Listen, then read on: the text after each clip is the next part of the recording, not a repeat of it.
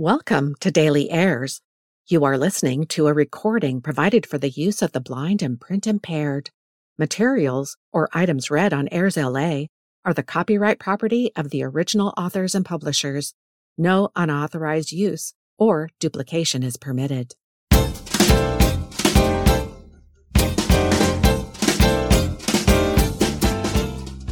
There's something new on Airs LA every day.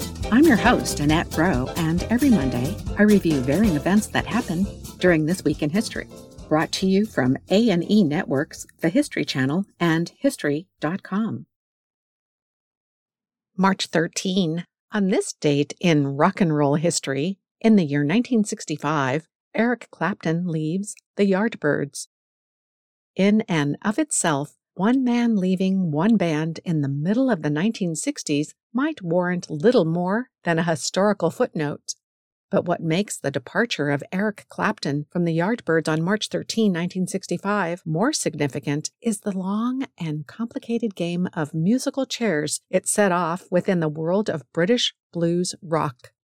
When Clapton walked out on the Yardbirds, he did more than just change the course of his own career. He also set in motion a chain of events that would see not just one, but two more guitar giants pass through the Yardbirds on their way through significant futures of their own, and through the various groups they would later form, influence, join, and quit. These three guitar heroes, Eric Clapton, Jeff Beck, and Jimmy Page, would shape more than a decade's worth of rock and roll. Eric Clapton was only 18 when he joined the Yardbirds in 1963, just after the group took over for the up-and-coming Rolling Stones as the house band at London's Crawdaddy Club. Like many musicians of his generation, Clapton was primarily interested in American blues, and he was enough of a purist about it to quit the Yardbirds when they drifted from the blues towards experimental pop with their early 1965 hit, For Your Love. Clapton recommended as his replacement his friend Jimmy Page, then an enormously successful session musician, but Page declined. That led to the Yardbirds hiring Jeff Beck, who would serve as the group's lead guitarist during its most successful and influential period. In 1966, when another of the Yardbirds' original members quit, Jimmy Page finally agreed to join the group, teaming with Beck in a twin guitar attack for a brief period before Beck was fired later that same year. Page would be the final lead guitarist for the Yardbirds, who essentially disbanded in 1968.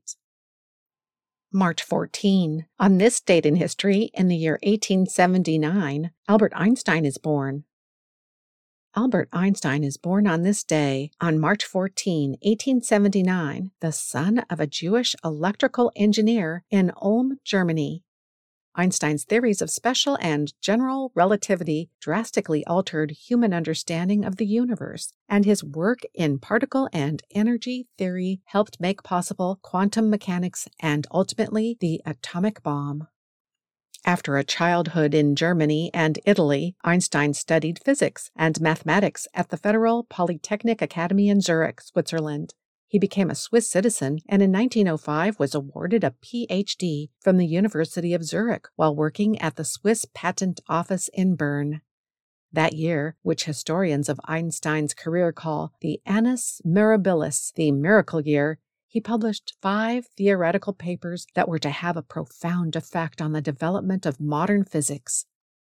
In the first of these, titled On a Heuristic Viewpoint Concerning the Production and Transformation of Light, Einstein theorized that light is made up of individual quanta photons that demonstrate particle-like properties while collectively behaving like a wave. The hypothesis, an important step in the development of quantum theory, was arrived at through Einstein's examination of the photoelectric effect, a phenomenon in which some solids emit electrically charged particles when struck by light. This work would later earn him the 1921 Nobel Prize in Physics.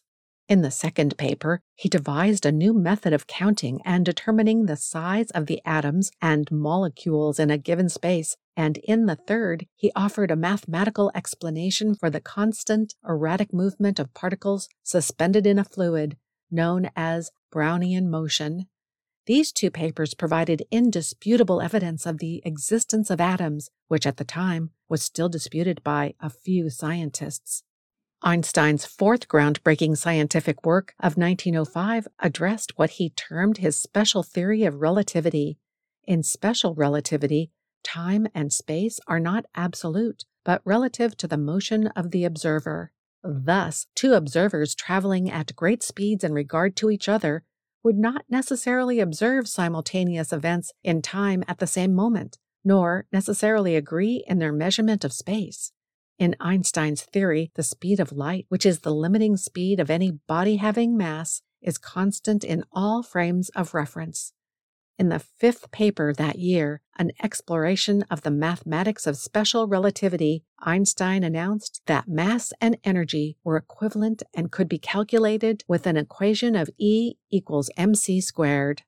Although the public was not quick to embrace his revolutionary science, Einstein was welcomed into the circle of Europe's most eminent physicists and given professorships in Zurich, Prague, and Berlin.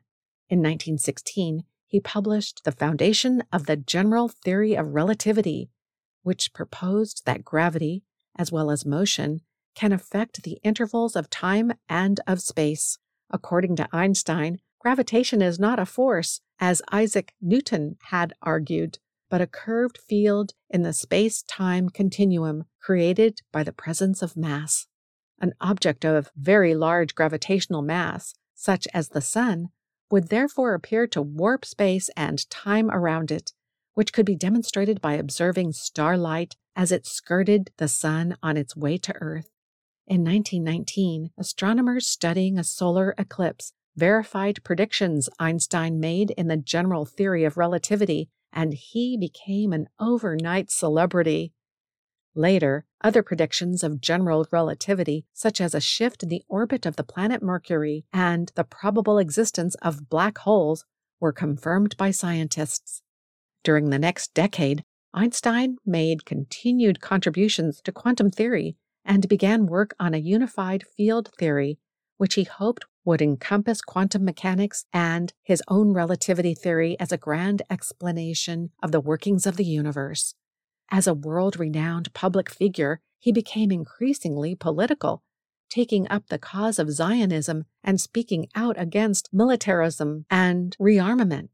In his native Germany, this made him an unpopular figure, and after Nazi leader Adolf Hitler became Chancellor of Germany in 1933, Einstein renounced his German citizenship and left the country. He later settled in the United States, where he accepted a post at the Institute for Advanced Study in Princeton, New Jersey. He would remain there for the rest of his life, working on his unified field theory and relaxing by sailing on a local lake or playing his violin. He became an American citizen in 1940. In 1939, despite his lifelong pacifist beliefs, he agreed to write to President Franklin D. Roosevelt on behalf of a group of scientists who were concerned with American inaction in the field of atomic weapons research. Like the other scientists, he feared sole German possession of such a weapon. He played no role, however, in the subsequent Manhattan Project and later deplored the use of atomic bombs against Japan. After the war, he called for the establishment of a world government that would control nuclear technology and prevent future armed conflict. In 1950, he published his unified field theory, which was quietly criticized as a failure. A unified explanation of gravitation, subatomic phenomena, and electromagnetism remains elusive today. Albert Einstein, one of the most creative minds in human history, died in Princeton in 1955. March 15. On this date in sports history, in the year 1869, the Cincinnati Red Stockings become the first professional baseball team. Cincinnati attorney Aaron Champion hires former cricket player Harry Wright to organize, manage, and play for the Cincinnati Red Stockings, who become the first professional baseball team.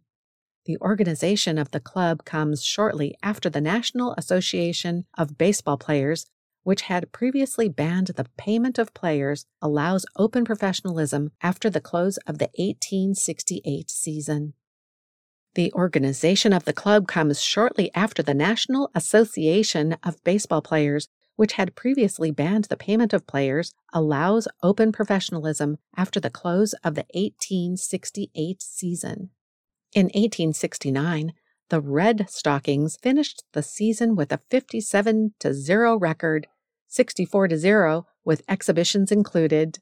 Baseball was still in the underhand pitch iteration of the sport, so the team routinely scored dozens of runs in games. The Red Stockings defeated the Buckeyes of Cincinnati 103-8. Wright, given roughly $10,000 to assemble the best team money could buy, signed his younger brother George to a team-high $1,400 salary. George, a shortstop who was considered to be the best baseball player, was well worth the investment as he reportedly hit 63 with 49 home runs and averaged 6 runs per game. In addition to managing, Harry Wright played center field and pitched. He was the second highest paid player on the roster with a $1,200 salary. Known as the father of professional baseball, Harry was inducted into the Baseball Hall of Fame in 1953. George was inducted in 1937. This did not just make the city famous, it made baseball famous, Major League Baseball's official historian John Thorne said of the Red Stockings' impact. March 16. On this date in literary history, in the year 1850, The Scarlet Letter is published. Nathaniel Hawthorne's story of adultery and betrayal in colonial America, The Scarlet Letter, is published. Hawthorne was born in Salem, Massachusetts in 1804. Although the infamous Salem witch trials had taken place more than 100 years earlier, the events still hung over the town and made a lasting impression on the young Hawthorne. Witchcraft figured in several of his works, including Young Goodman Brown in 1835 and The House of the Seven Gables in 1851, in which a house is cursed by a wizard condemned by the witch trials. After attending Bowdoin College in Brunswick, Maine, Hawthorne returned to Salem, where he began his career as a writer. He self-published his first book in 1828, but tried to destroy all copies shortly after publication. He later wrote several books on short stories, including Twice Told Tales in 1837. In 1841, he tried his hand at communal living at the agricultural cooperative Brook Farm, but came away highly disillusioned by the experience, which he fictionalized in his novel, The Blythedale Romance, in 1852. Hawthorne married Sophia Peabody in 1842, having at least earned enough money from his writing to start a family. The two lived in a house called the Old Manse in Concord, Massachusetts, and socialized with Ralph Waldo Emerson, Henry David Thoreau, and Branson Alcott, father of the writer Louisa May Alcott. Plagued by financial difficulties as his family grew, he took a job in 1845 at Salem's Custom House, where he worked for 3 years. After leaving the job, he spent several months writing The Scarlet Letter, which made him famous. In 1853, Hawthorne's old college friend, President Franklin Pierce, appointed him American consul to England, and the family moved to England, where they lived for 3 years. Hawthorne died in Plymouth, New Hampshire in 1864. March 17. On this date in history, in the year 461, St. Patrick dies.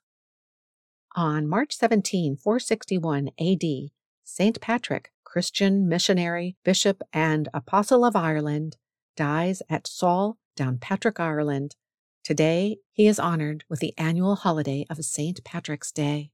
Much of what is known about Patrick's legendary life comes from the Confessio, a book he wrote during his last years. Born in Great Britain, probably in Scotland, to a well-to-do Christian family of Roman citizenship, Patrick was captured and enslaved at age 16 by Irish marauders. For the next 6 years, he worked as a herder in Ireland, turning to a deepening religious faith for comfort. Following the counsel of a voice he heard in a dream one night, he escaped and found passage on a ship to Britain, where he was eventually reunited with his family. According to the Confessio, in Britain Patrick had another dream in which an individual named Victoricus gave him a letter entitled The Voice of the Irish. As he read it, Patrick seemed to hear the voices of Irishmen pleading him to return to their country and walk among them once more. After studying for the priesthood, Patrick was ordained a bishop. He arrived in Ireland in 433 and began preaching the gospel, converting many thousands of Irish and building churches around the country. After 40 years of living in poverty, teaching, traveling, and working tirelessly, Patrick died on March 17, 461, in Saul, where he had built his first church. Since that time, countless legends have grown up around Patrick. Made the patron saint of Ireland, he is said to have baptized hundreds of people on a single day and to have used a 3-leaf clover, the famous shamrock, to describe the Holy Trinity. In art, he is often portrayed trampling on snakes, in accordance with the belief that he drove those reptiles out of Ireland. For centuries, the Irish have observed the day of St. Patrick's death as a religious holiday, attending church in the morning and celebrating with food and drink in the afternoon. The first St. Patrick's Day parade, though, took place not in Ireland, but the United States. Records show that a St. Patrick's Day parade was held on March 17, 1601, in a Spanish colony under the direction of the colony's Irish vicar, Ricardo Artur. More than a century later, homesick Irish soldiers serving in the English military marched in Boston in 1737 and in New York City on March 1762. As the years went on, parades became a show of unity and strength for persecuted Irish-American immigrants, and then a popular celebration of Irish-American heritage. The party went global in 1995, when the Irish government began a large-scale campaign to market St. Patrick's Day as a way of driving tourism and showcasing Ireland's many charms to the rest of the world. These days, March 17 is a day of international celebration as millions of people around the globe put on their best green clothing to drink beer, watch parades, and toast the luck of the Irish. March 18. On this date in history, in the year 1852, Wells and Fargo started a shipping and banking company. On March 18, 1852, in New York City, Henry Wells and William G. Fargo joined with several other investors to launch their namesake business, today one of the world's largest banks. The discovery of gold in California in 1849 prompted a huge spike in the demand for cross-country shipping. Wells and Fargo decided to take advantage of these great opportunities. In July 1852, their company shipped its first loads of freight from the East Coast to mining camps scattered around northern California. The company contracted with independent stagecoach companies to provide the fastest possible transportation and delivery of gold dust, important documents, and other valuable freight. It also served as a bank, buying gold dust, selling paper bank drafts, and providing loans to help fuel California's growing economy. In 1857, Wells Fargo and Company formed the Overland Mail Company, known as the Butterfield Line, which provided regular mail and passenger service along an ever-growing number of routes. In the boom and bust economy of the 1850s, the company earned a reputation as a trustworthy and reliable business, and its logo, the classic stagecoach, became famous. For a premium price, Wells, Fargo & Company would send an employee on horseback to deliver or pick up a message or package. Wells, Fargo & Company merged with several other Pony Express and stagecoach lines in 1866 to become the unrivaled leader in transportation in the West. When the Transcontinental Railroad was completed 3 years later, the company began using railroad to transport its freight. By 1910, its shipping network connected 6,000 locations from the urban centers of the East and the farming towns of the Midwest to the ranching and mining centers of Texas and California and the lumber mills in the Pacific Northwest. After splitting from the freight business in 1905, the banking branch of the company merged with the Nevada National Bank and established new headquarters in San Francisco. During World War I, the U.S. government nationalized the company's shipping routes and combined them with the railroads into the American Railway Express, effectively putting an end to Wells Fargo and Company as a transportation and delivery business. The following April, the banking headquarters was destroyed in a major earthquake, but the vaults remained intact, and the bank's business continued to grow. After two later mergers, the Wells Fargo Bank American Trust Company, shortened to the Wells Fargo Bank in 1962, has remained one of the biggest banking institutions in the United States. March 19. On this date in history, in the year 1931, Nevada legalizes gambling. In an attempt to lift the state out of the hard times of the Great Depression, the Nevada state legislature votes to legalize gambling. Located in the Great Basin Desert, few settlers chose to live in Nevada after the United States acquired the territory at the end of the Mexican War in 1848. In 1859, the discovery of the Comstock lode of gold and silver spurred the first substantial number of settlers into Nevada to exploit the territory's mining opportunities. 5 years later, during the Civil War, Nevada was hastily made the 36th state in order to strengthen the Union. At the beginning of the Depression, Nevada's mines were in decline, and its economy was in shambles. In March 1931, Nevada's state legislature responded to population flight by taking the drastic measure of legalizing gambling and, later in the year, divorce. Las Vegas, Nevada has since become the gambling and entertainment capital of the world, famous for its casinos, nightclubs, and sporting events. In the first few decades after the legalization of gambling, organized crime flourished in Las Vegas. Today, state gambling taxes account for the lion's share of Nevada's overall tax revenues. And that wraps up our This Week in History podcast for March 13 through March 19. If you'd like to learn more about Airs LA, including streaming audio, podcasts, and more, we invite you to connect or follow us on LinkedIn, Twitter, Instagram, and Facebook social media platforms. This podcast is for the sole use of our blind and print-impaired audience. Any unauthorized use is prohibited. I'm Annette Rowe, and I'll return next week to bring you more events that happen during Next Week in History. Until then, thanks for listening.